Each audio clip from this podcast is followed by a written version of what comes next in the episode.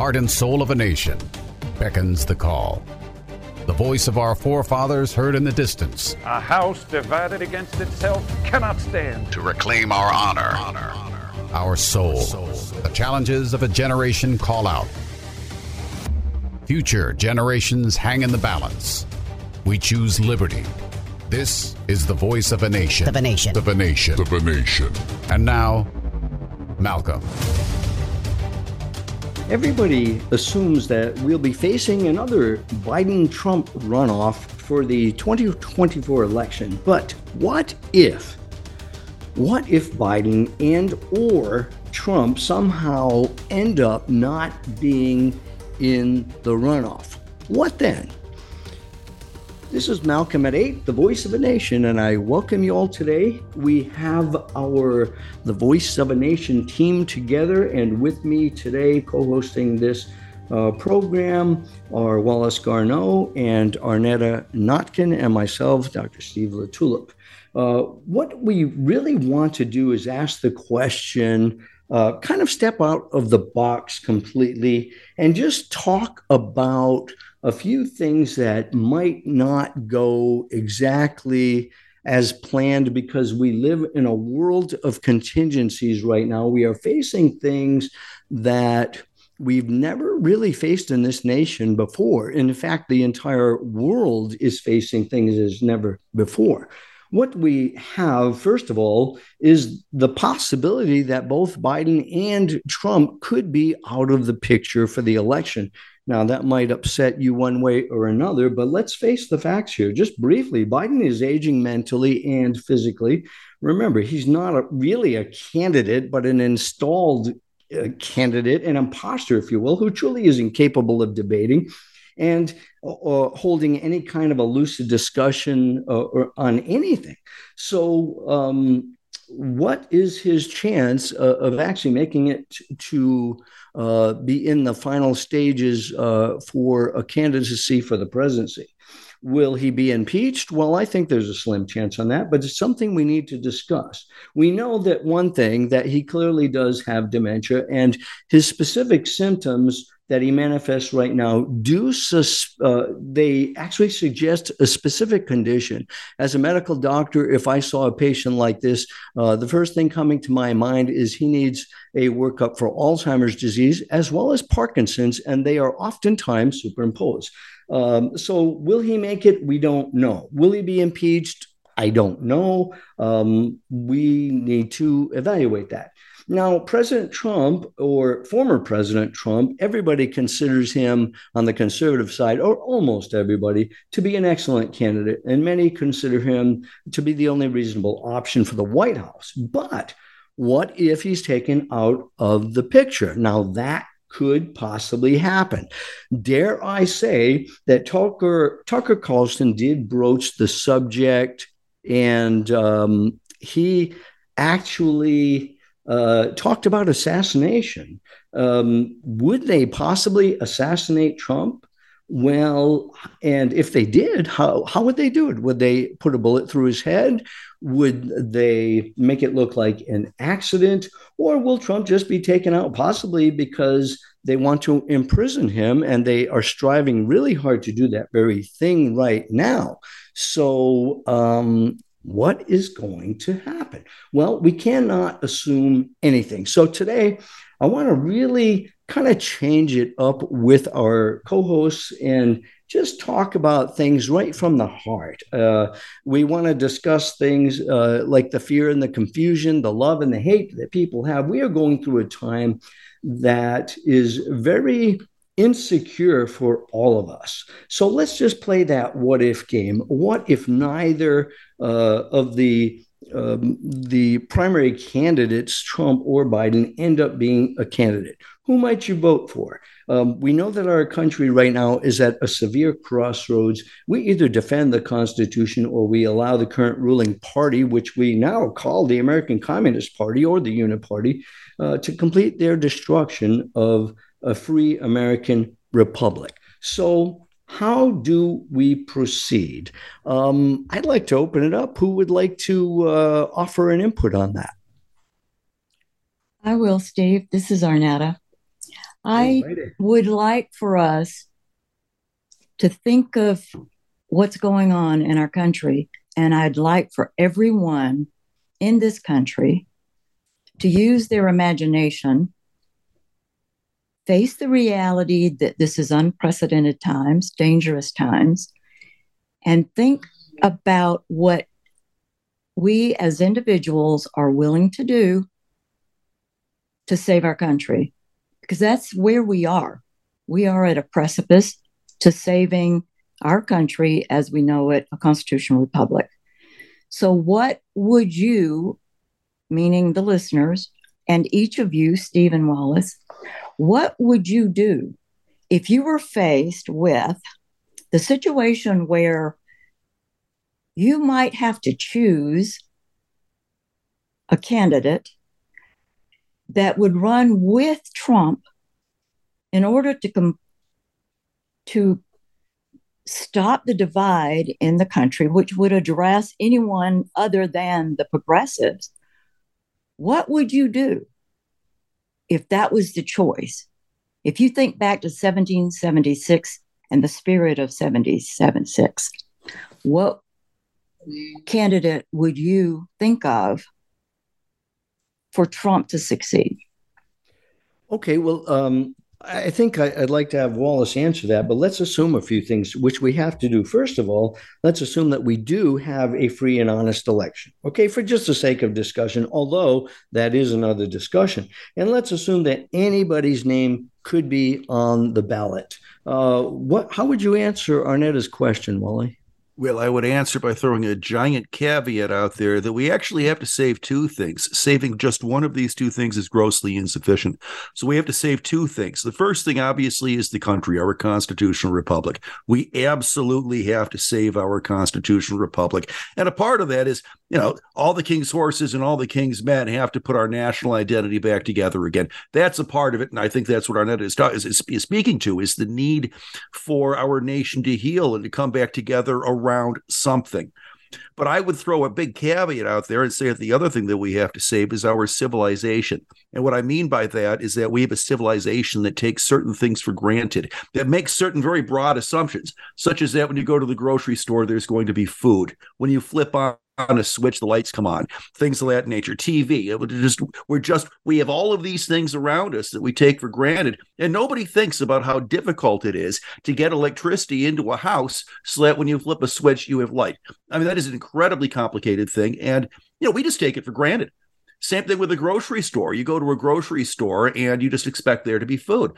Well, when Boris Yeltsin visited the United States after Mikhail Gorbachev took over, when he was on the Politburo under Gorbachev, he traveled into Texas, and at one point he told the driver, he said, take the motorcade off. I want to get off the freeway here. So they got off the freeway, and he just picked a grocery store. And he wanted to pick where they got off the freeway. He wanted to pick the grocery store.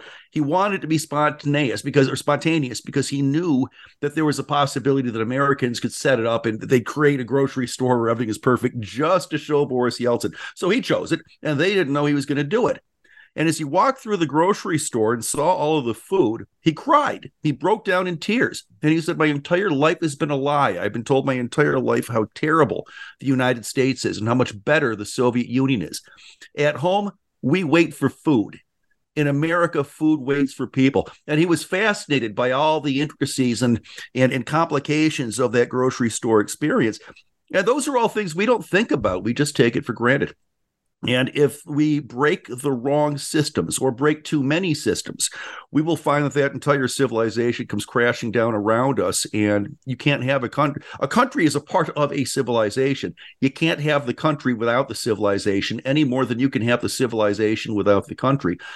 We have to say both of those things. And I'm speaking specifically of one policy or one topic in particular, and that would be climate change alarmism. As I look at candidates and I look at people that want to make changes that would fundamentally destroy our civilization. Now, if we do what the IPCC wants us to do, for example, 90% of our food supply is gone. And it's as simple as that. We have countries that are already making those changes, such as the Netherlands. Sri Lanka literally went belly up because they reduced their food production by 90% by taking the IPCC's recommendations and the WEF's recommendations. So I would say that I fully endorse everything that Arnetta said, but I would add too that we also have to save our civilization. And it is not just the country that is under assault, but civilization in general. Okay, but doesn't it come with a free republic? I mean, you're talking about a wholesome society. And yes, I agree with you. We need to do that. But let's get right down to it. I mean, we have only two other Democrat contenders right now, right? We have RFK Jr., and Marianne Williamson, who is virtually an unknown. And then we have one third party candidate, Cornel West, who, in his words, says the Democrat Party is beyond redemption. And then we have multiple Republican candidates who are all trailing by far behind Trump. So if we don't have Biden and if we don't have Trump as candidates, then how do we save the constitutional republic? How do we preserve our civilization in America as we have known it? What do you say, Arnetta? I don't think we do, Steve. And I don't think we have a civilization in America as we've had in the past. I live in California. I can tell you for sure that it is getting difficult to live in California. You look at Los Angeles, you look at San Francisco. California leads. They are the test case. By the elections of 2024, more than half of this country, and particular in the larger cities and the coast and the borders, will look like California. Going to the grocery store is not going to be an option. You know what they're doing. That's assuming that we have a status quo system that works. We're not going to have a clean elections. That's already rigged. We know that just by the arrogance of the progressives candidate. And that's Joe Biden. But if Joe Biden's not there, I mean, I know. Well, that's we're talking about. Are you saying we have no option? They are strategic and they're cunning. And they have already a plan in place to address everything contingency that we can think of and prepare for. And the only way that they're not prepared, the only thing they're not prepared is if we, as the backbone of the country, do something different that would surprise them. But okay, so you're saying there's no other candidate who is able, who would even have a hope of a chance to save America? Is that what you're saying? Arnetta? I'm saying that that's pretty much it. Yeah, that's exactly what I'm saying. So there has to be a way. And, you know, what if, use your imagination. What would it take to go back to the very basics? Forget the GOP, forget the voting process as it stands now in each state. What if we had the ability to do something about it, to stop this nonsense and this destruction of our country? And that is what would we do? Because that's where we are. If you can't imagine that this is Venezuela, this is Russia, this is whatever third world country you want, think about it. That's where we are in history. This is not going to be business as usual. And the election of 2024, business as usual is going to look like a blessing, a dream that we live up to. It's not going to be the case. So back in early 2020, we went through something similar to this. Everyone, the passion for the Make America Great Again movement was at peak. And I have never seen anything like it. But no one was willing to even think about or imagine that Trump wasn't going to win. We talked about it ad nauseum. We did even, Malcolm and I did a show on it. Everyone, Trump's going to win in a landslide. And I agree, he would have won had it been a clean election. And I kept saying, what if it isn't? What are you prepared to do for? And that's my premise now. What if there isn't an election? What are we prepared to do in our own lives and to do and the sacrifices we need to make for this country and pretty much save the world? Think about it. If America goes down, what's going to happen to the other countries, free countries in the world? Okay, so what we have is the question raised, what can we do to save America? That's what you're saying. What can we do about it? Well, I think a lot of people are asking that question right now. Oh, let me ask this to anybody. What options do we have? And with that, I would like to thank the members of the NSA that are undoubtedly now watching our show. I'm fine with that, Wallace. Well, I am too. I'm just throwing it out there that we are such a highly monitored society today, particularly things that are electronic, that you have to assume. So what? Well, Wally, we know that. So what? Because when you say what are you willing to do if we don't have elections, the options there get pretty limited. That would be grab a pitchfork or a gun and march on Washington, D.C. Yeah. And they're not going to let you do that. There is no way in hell this government would ever allow that to happen. They've got the National Guard in Washington, D.C. They've got a number of military bases nearby. You want to see F-16s firing on civilians, that's how you make it happen. Well, I get that. But what? All right. So they're anticipating something.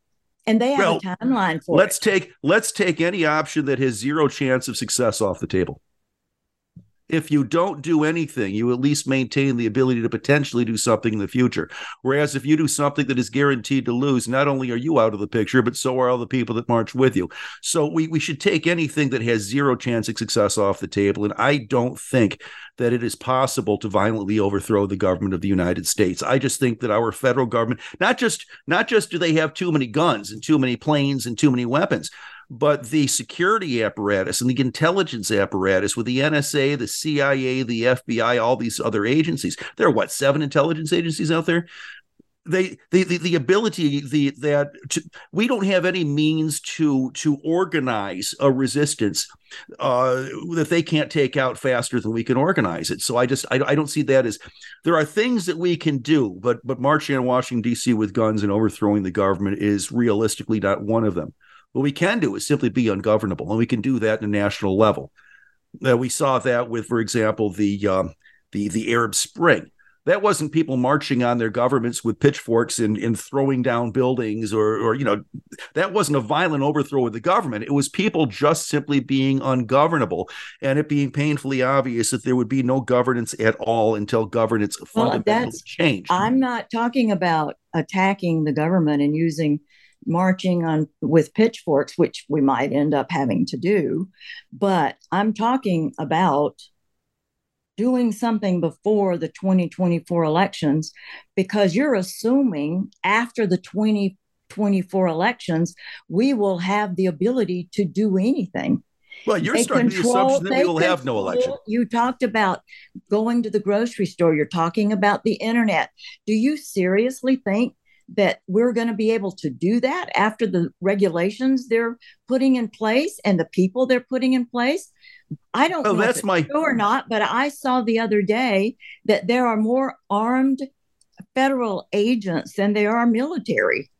That's my point, Arnett, is that the greatest threat facing our country is an inability to create a cheap and affordable and reliable energy. Energy is the lifeblood of any modern civilization. And when you look at a party that wants to not only get rid of fossil fuels, but also wants to get rid of any viable alternative to fossil fuels, and by that I mean nuclear, we do not have sane people running our country. And getting back to your state of California, I saw that Gavin Newsom is now going all in, at least temporarily, on natural gas, which is what Germany was forced to do with coal. And Germany is now mining the most dirty possible coal out there, and they're actually shutting down a wind farm so they can get at the coal underneath it. But they're paying 4 times as much for energy for it. So now they failed to go green, and they're paying 4 times as much for energy. That's where we're at. Wally, I'm aware of that. So, but you're assuming that there is a Republican candidate that has a snowball's chance in Hades to win the 2024 election. We are going there anyway because no Republican candidate is going to win. And if there is that miracle, they're going to be another puppet. So we're going to go exactly where you're saying that if there's someone else out there, if Trump's not available, or if there's someone to team up with Trump that would help get this country united, That's the only chance. But if you're saying that all of this is going to happen without Trump or Republican candidate winning, we are at an impossible situation because it's not going to happen. Yeah, the Republican What you're Party saying dropped. Is going to happen anyway. Well, the Republican Party dropped the ball in 2020 and allowed Democrats to do things that they should never have been allowed to do. Yeah, but that's in the past. We have to learn from the past. And if with the example of Cobo Hall in Michigan, for example, when they said they were shutting down voting for the night and they sent all of the observers home, the Republican observers all went back to their hotel rooms. They did not say, well, that's fine. We'll stay here and observe you not counting votes. They should have, because they continued counting votes and they did it without any of the observers in the room. We have to learn from that mistake, and just saying, well, that's in the past, we're not going to worry about it again, isn't sufficient. In Cobo Hall, then they say that we're done counting for the night and we'll continue counting in the morning. The Republican observers can say, cool, get us some cots. We'll sleep here and wait for you to resume counting. But we're not going anywhere because we know what you'll do when we leave. And that didn't just happen in Cobo Hall. I know Cobo Hall very close because it was near and dear to my home. I live in that area. I live in the Detroit area.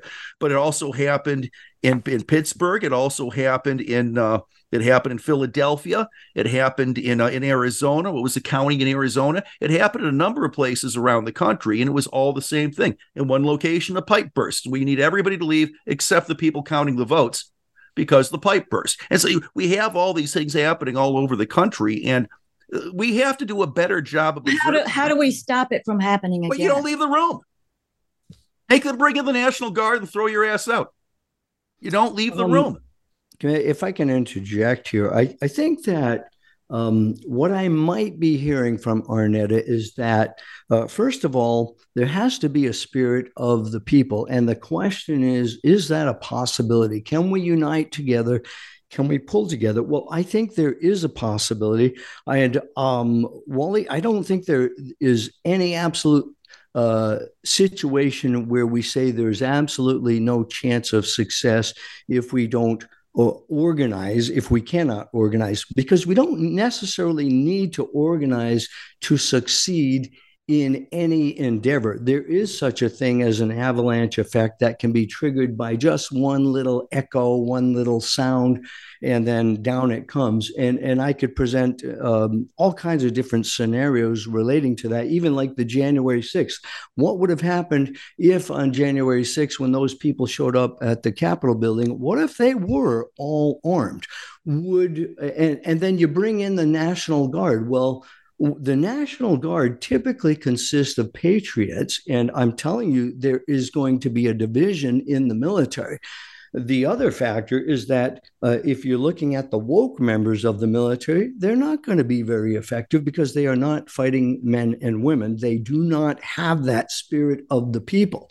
So I think that we have to understand that we are living in a world of contingency. There are too many unpredictable factors to be able to say this is how it's going to happen.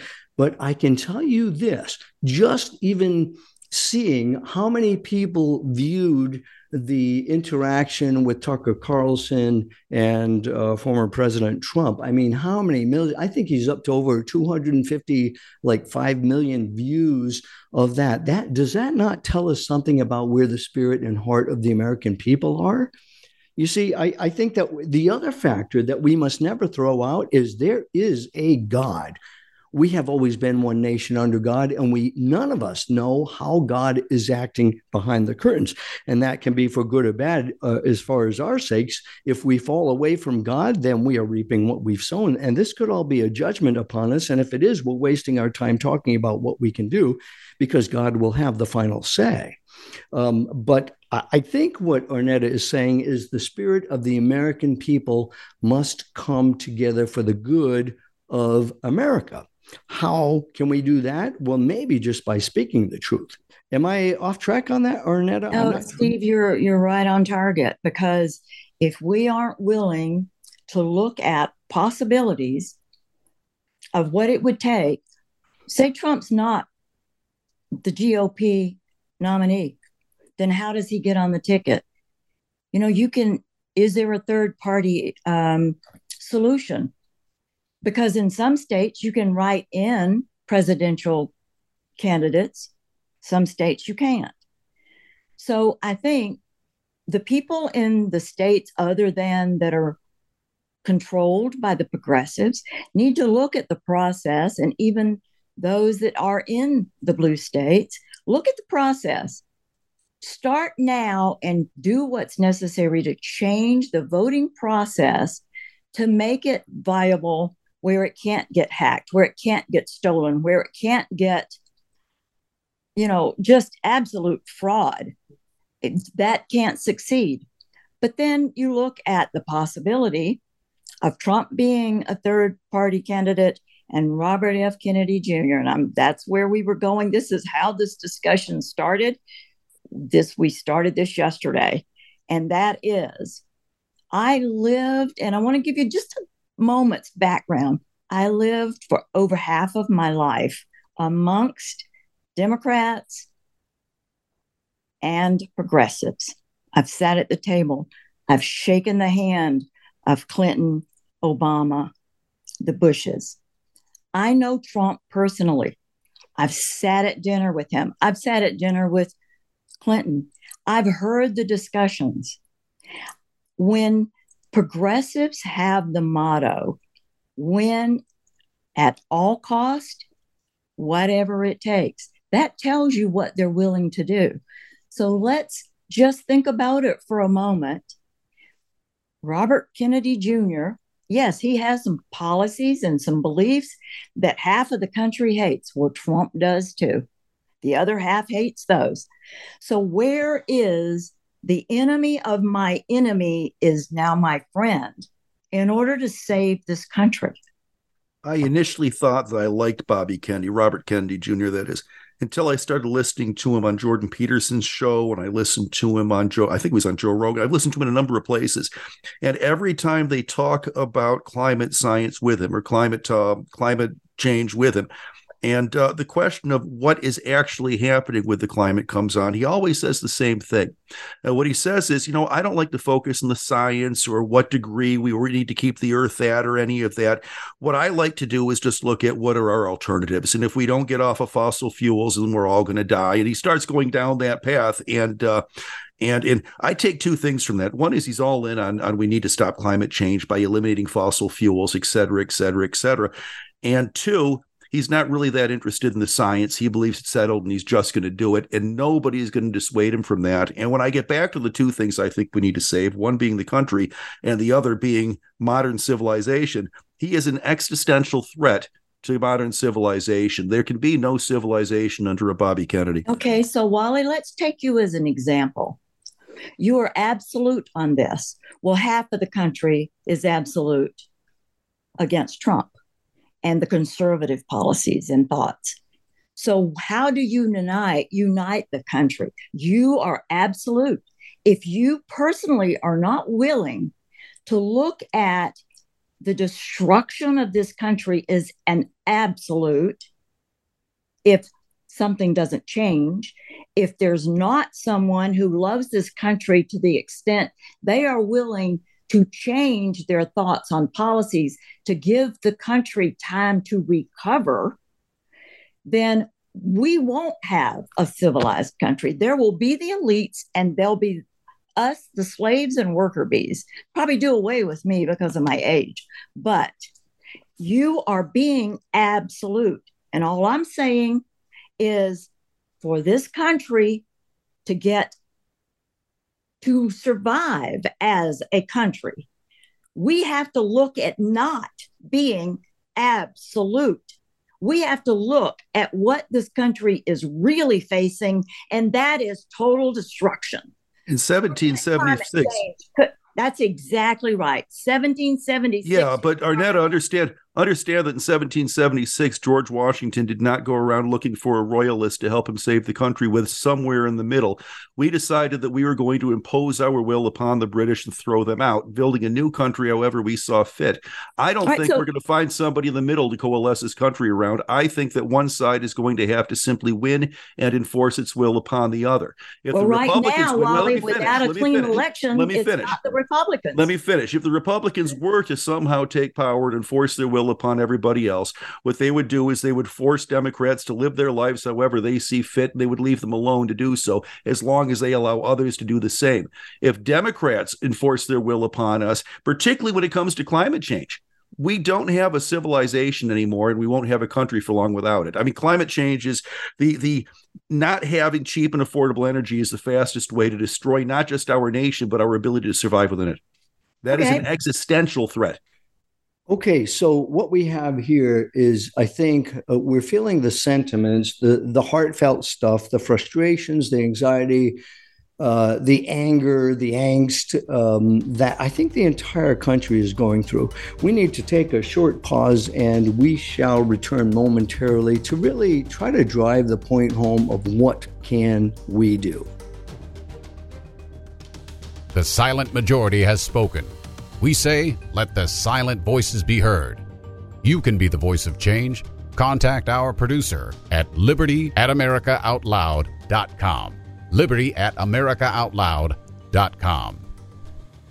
World-class care from doctors you can trust, all from the comfort of your home. That is One Wellness. Dr. Peter McCullough and his team at The Wellness Company launched the One Wellness membership to provide free monthly supplements and unlimited telemedicine access with doctors that share your values. The Wellness Company's chief medical board designed every supplement and medical protocol with your health in mind. From groundbreaking supplements like the Spike Support Formula to unique care like Freedom from Big Pharma.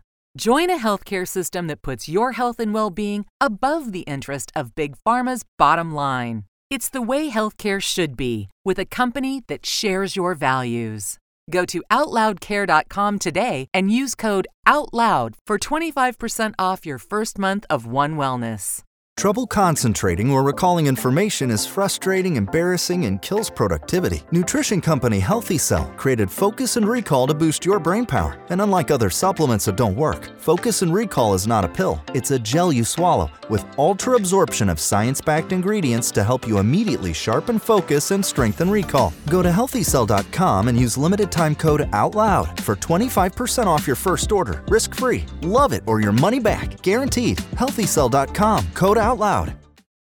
This is Jody O'Malley with Nurses Out Loud. Did you know our body is made up of trillions of cells, and inside each cell, redox signaling molecules are produced? These molecules hold a sacred place in chemistry because as we age, the vital communication of our immune system to keep our bodies free from harmful bacteria, viruses, and toxins become less efficient. For the first time ever, ASEA brings you the power of these molecules in a convenient and potent form to provide your body with the essential support it needs to thrive. Ever since I toured their facility, I take 2 ounces in the morning and evening, and my vitality and energy has been restored at a time I needed it the most. Go to AmericaOutloud.shop and get your exclusive 15% discount by using the code OUTLOUD. Cofix RX nasal solution has completed the circle and is now offering throat spray with povidone iodine. That completes the protocol doctors like Peter McCullough recommend. If staying healthy is important, you'll want to make sure to add throat spray to your next order of Cofix RX. For a limited time and exclusive for America Out Loud listeners only, you can save 25% off your entire order. Let's double down against colds, flus, strep, RSV, HRV, COVID, and more. Click the banner or go to America Out Loud shop to get 25% off your entire order. Use coupon code OUTLOUD25. That's coupon code OUTLOUD25.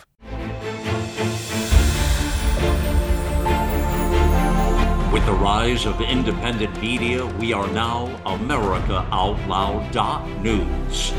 Well, the genius of the United States is not found in its executives or legislatures, nor its ambassadors, authors, colleges, or churches, nor even in its newspapers or inventors. The genius of the United States is we the people.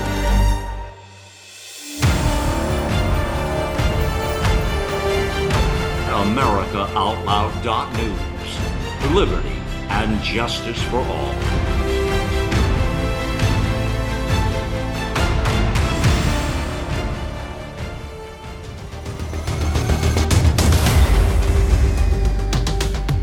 And welcome back to Malcolm at Eight, The Voice of a Nation. Today we have the Voice of a Nation team, which includes Wallace Garneau, Arnetta Notkin, and myself, Steve LaTulippe. We are obviously coming at a discussion on where is America going and what can we do about it with passion in our hearts, with a fervent desire to see America become what we feel like it always has been.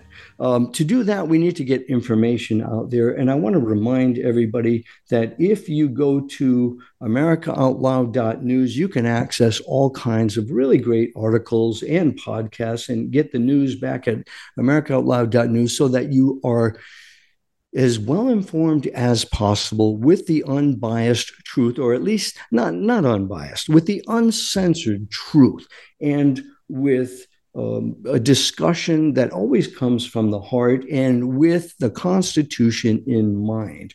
Our goal is to simply save America.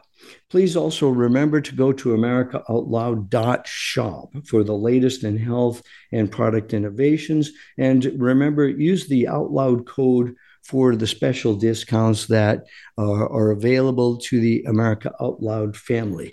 We cherish you. We welcome you to join us, and we do intensely ask at this time in our history that you please spread that truth, spread the news that you are learning so that we really can save America. Now, back to the issue. Can we actually come up with a viable contingency plan for the 2024 presidential election? I mean, if we even ask that question, we have to assume that we will have an election in 2024.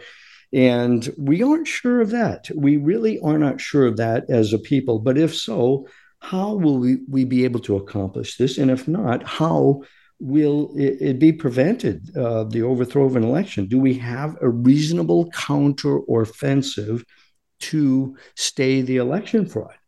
And I suspect that this brings a lot of anxiety for millions of Americans because we are fast approaching the election.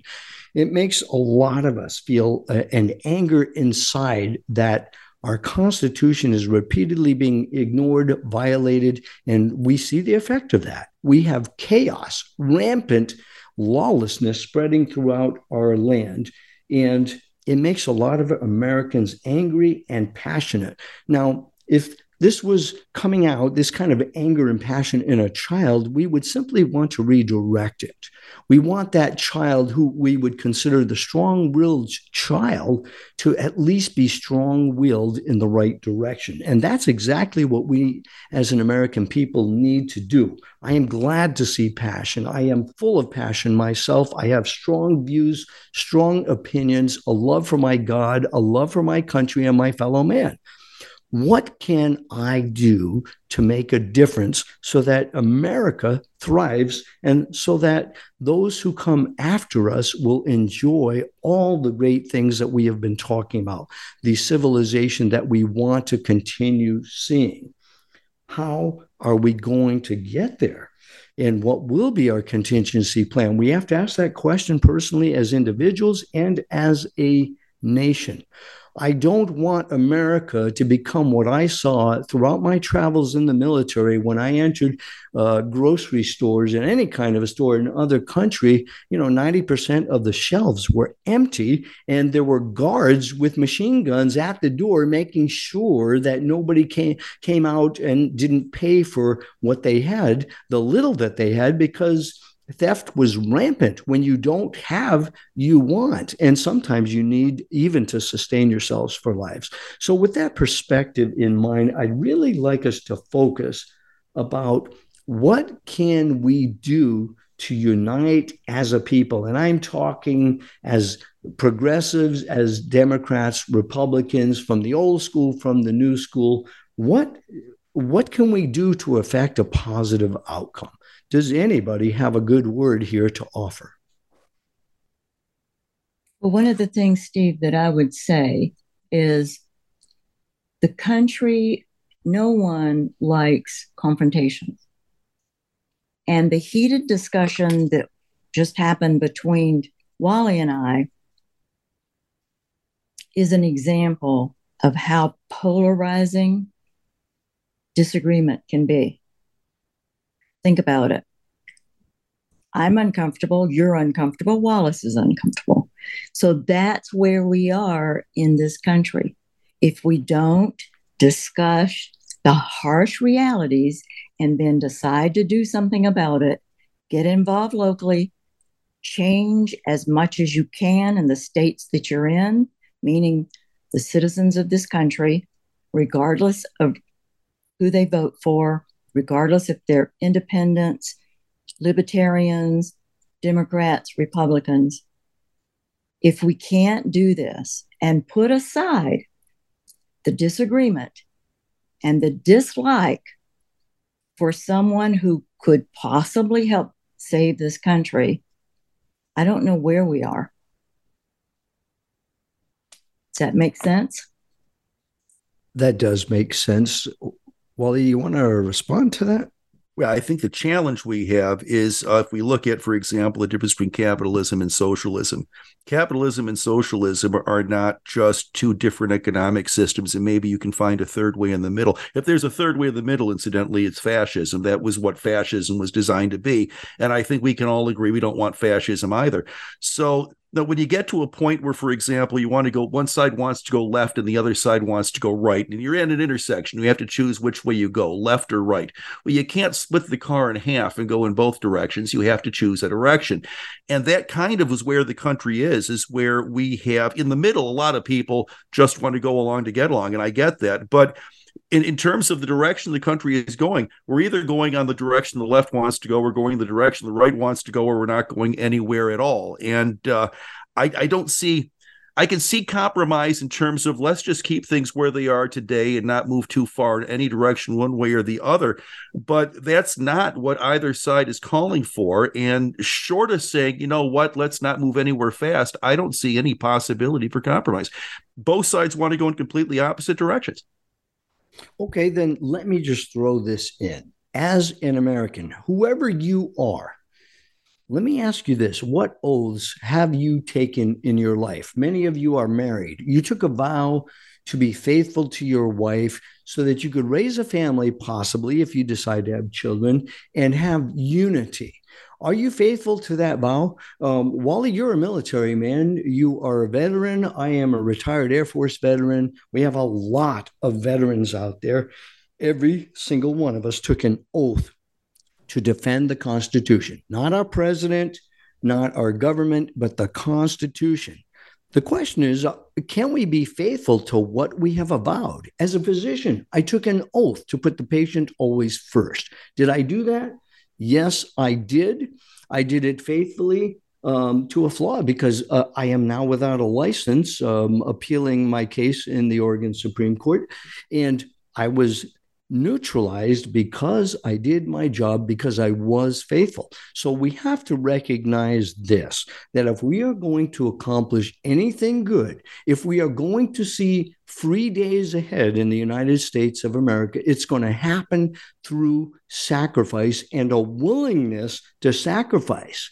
I lost my medical license after some 23 years of good medicine, not a glitch in my medical practice. I ran a tight ship doing pain and addiction medicine.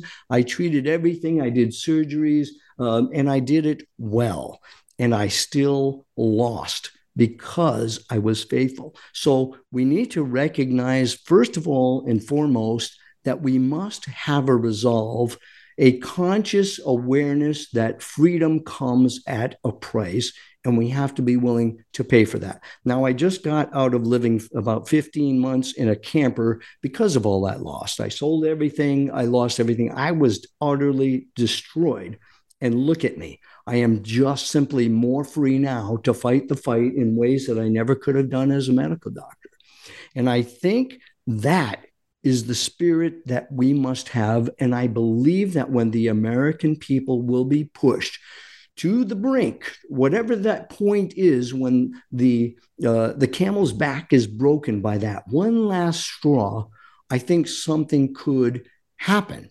And it might we might go through pain and suffering like we have never even imagined. We don't know what it's like to live like a third world nation, to have the threat of bullets flying through our windows if we still have a house, to live on anything, on eating rats or snakes or whatever you can get to survive because there's not enough food. There's no food in the stores. We have to say and ask ourselves, am I willing to pay the price? Does that make any sense? Does that resonate with American people, do you think? I hope so, Steve. I hope so, because what you're talking about is personal sacrifice. And my passion for trying to wake people up is exactly where I was at the beginning of 2020, because I knew that there was not going to be a clean election. And yet the organizations, the conservative organizations, the Republican women's organizations that I belong to, everyone was too busy. They had jobs. They had children. They didn't want to go out and become poll workers. They didn't want to go out and look at the voting process. And so I see it all over again. This, I'm too busy with a job. You are a prime example of the sacrifices that we as Americans need to be ready to change our lives and do what's necessary to save this country. You're absolutely right. That's what it is going to take. What's your 2 cents, Wally? Well, I don't disagree with any of that. I just would throw on there that if we wait until the stores are empty to start sacrificing, we need to sacrifice before that. Once there isn't any food for people to eat, the sacrifices we're being asked to make are now people are starving to death. Okay, we have to fix the country before we get there. Well, I think we have to start with the election. I don't think I think we have to start with the election. I don't think we can just give up on the idea of having a peaceful transition to power through a legitimate election. I think we have to redouble our efforts. Now, understand, a lot of the country, we know which way California is going to go. We know which way Texas is going to go. Most of the country, we know which way different states are going to go. And with the Electoral College, we know how many votes that gives each candidate. So we're really only talking about a handful of states. And within those handful of states are really only talking about a handful of jurisdictions. For example, Cobo Hall in Michigan, if you're going to cheat, is where it's probably going to occur. So we know where they can do this, where they have the methodology, where they have the people and the control to be able to pull these things off. It's not like it's impossible for us to take those elections back. Now, we have some difficulties we didn't have before, such as states that have illegally enacted mail-in voting that on a mass scale without going through their legislatures that may want to do that again. So there's a lot of room for us to fight legally and in other means. But I don't think we can give up on elections yet. I think we still have to assume that we can have a fair election in 2024, that we know what the issues could be in 2024 because we saw them in 2020. And we need to redouble our efforts not to allow those shenanigans from happening again. But we need to do it through the election process and not focus on what to do when that fails. I think that's happening, Wally. I agree with you. I think that people want to do that. We want a peaceful solution to restoring America.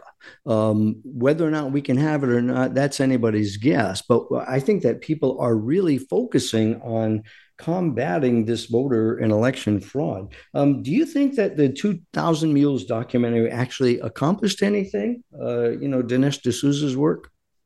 I saw that and I thought it was very, very interesting. I do think that he showed that you had poll workers that were dropping off ballots. I shouldn't say poll workers. You had non-poll workers that were dropping off large numbers of ballots in drop boxes. What he didn't show is whether or not those ballots were legitimate. In California, for example, it's perfectly legal for a paid election worker, somebody paid from a PAC, not paid by one of the campaigns, but someone effectively who's working for one side or the other. You can knock on doors, you can ask for ballots, they give you the ballot, you can turn it in for them. Sure. If you have those ballots, you can also throw some away and fill some out. It opens the door for that. But in some states, that's legal now. Wally, do you think those ballots were legitimate? I don't believe they were all legitimate, but how do you prove they weren't? Well, I think we're getting more and more evidence to that fact. So, yeah, we need to stop the election fraud. No doubt about that. When you have more ballots and more votes than you have the population that are old enough to vote, something is totally wrong. Yeah, and I've heard stories of that. I have not seen anybody who was able to produce an actual location where there are more ballots than people. Judicial Watch has. Yeah, that's been proven. That's been proven. Documented, yeah. Yes. I have not seen that there are more ballots than people. I've seen that. I've those claims. Steve, if you could show me that, or Arnetta, if you could show me that, I'd love to read it. Sure. Okay, we'll forward that. So, yes, if we have an election, maybe we do have a chance. Who knows? I mean, they are afraid of Trump, and they're afraid of him because they know there is a possibility that he could be elected. And of course, that's why they're trying to take him out by any and all means possible. And that, I believe, right now is their ultimate goal. That is everything that they are putting their energy into doing. They don't care about any other candidates, which kind of obviates our discussion about what are the other options. Do you think that they might want to assassinate RFK Jr.? I think if the machine is going to do what it has to do to survive, RFK Jr., and again, I one issue on RFK Jr. I particularly can't agree with him on. That doesn't mean that if he changed his mind on that, I could take a whole other look at RFK. Yeah, I do think that they consider him an existential threat in the same way they consider Donald Trump an existential threat. And I think the machine would do what it feels it has to do to survive. Okay. Arnetta, do you still feel like we have absolutely zero chance for an election in 2024? And if you feel that way, could you explain why? Yeah, I do feel that way. I think there are too many contingencies being put in place where there's so many options of ways that a national emergency will be declared, be it an attack on a power plant, be it an attack on some town that's staged, or a new COVID or a new vaccine mandate. I do believe there will be some sort of an emergency declared, and then martial law and on lockdown. Then you won't get to the polls and you won't be able to travel. And well, you know, we've got an interesting case developing right now, which is going to actually put to test what the people would do if there was a national shutdown of the country decreed. And that's coming, I think, with the next cold and flu season, because right now they're telling people to mask up again. Supposedly the lockdowns are coming. All of the idiotic things that have nothing to do with science are being pushed at us again. And I think they're going to push much harder as we get toward the election. So the question is, have we as an American people learned our lessons, and will we comply with that? Because I think that could be a harbinger of what is going to come in the future if they do decide to impose martial law so that we cannot have a vote and an election. Would you agree with that or not? I would agree with that. And when you look at where people get their information from, I would say that still the majority of the country watches the cable news networks. So, there's going to be the scare factor. I think there's more education about the vaccinations, but there's also denials. And people just don't want to do the research for themselves. They don't want to make those hard decisions. They don't want to face the things that are so horrific that they don't want to think about. Yeah, so they're very cultic in some ways. I think Robert Kennedy Jr. has gone a long way in getting the confidence of the non-progressive Democrats and the moderates in explaining to them how harmful that is. So I think you'll have more people that don't comply. And if I might address the assassination or the oops accident or a health issue. If things aren't in place where there is a lockdown, where the conservatives and the armed members of this country are, I don't believe there will be an assassination, perhaps a health issue, because I think there would be civil war if something did happen to Trump that was obvious. And until we are locked down and disarmed, I don't think they're not dumb. I think they're too smart to pull that one. Well, I think you're right. I think you could very well be right. And that is the pucker factor, that nobody can really predict what will happen. We will see who we are when in a circumstance such as that occurs. And the question, of course, is will we rise to the occasion or will we not? We've had a real heated discussion today. We've had an expression of emotions and all of the angst that is built up in us. And I'm telling you, it could come out with anybody. And I think that this is a good display of where we are at in our country. There was a movie called Jojo Rabbit that came out a long time ago. It was a Nazi Germany spoof on Hitler and on how they actually took down the country, and did it systematically with so much deception and propaganda. And I would encourage everybody to watch that movie. It's called Jojo, J-O-J-O Rabbit. It's really a spoof on Nazi Germany, but the points are incredible in that movie. And what I liked about it the most is that in there they talked about a time when people were trying to protect the Jews through whatever means they could. And there was a picture in there where these people were hung. These were German people who were doing what they could to preserve the innocent Jews, and they were hung for it. And the son of a woman who was doing this asked the question, what did they do? Why were they hung, in other words? And she answered, they did what they could. And I think with that, I just want to conclude with 5 points that I believe personally are going to be essential, regardless of all the circumstances. We need to rise above and ask ourselves, who are we? What is our fundamental foundation that we stand on? And I would say that the 5 points, if we are going to save America, are this. Number one, stay faithful to your oath. Remember, I pledge allegiance to the flag and to the republic for which it stands. That is an oath. Number two, be willing to sacrifice for the sake of your country. Number three, do not, under any circumstances, compromise your values. You will pay a price. Number four, pray very hard. We have a God who answers prayer. And number five, just as in the movie Jojo Rabbit, do what you can. That's how we are going to save America. We are at that critical time in history. It is time to get involved and get loud. America.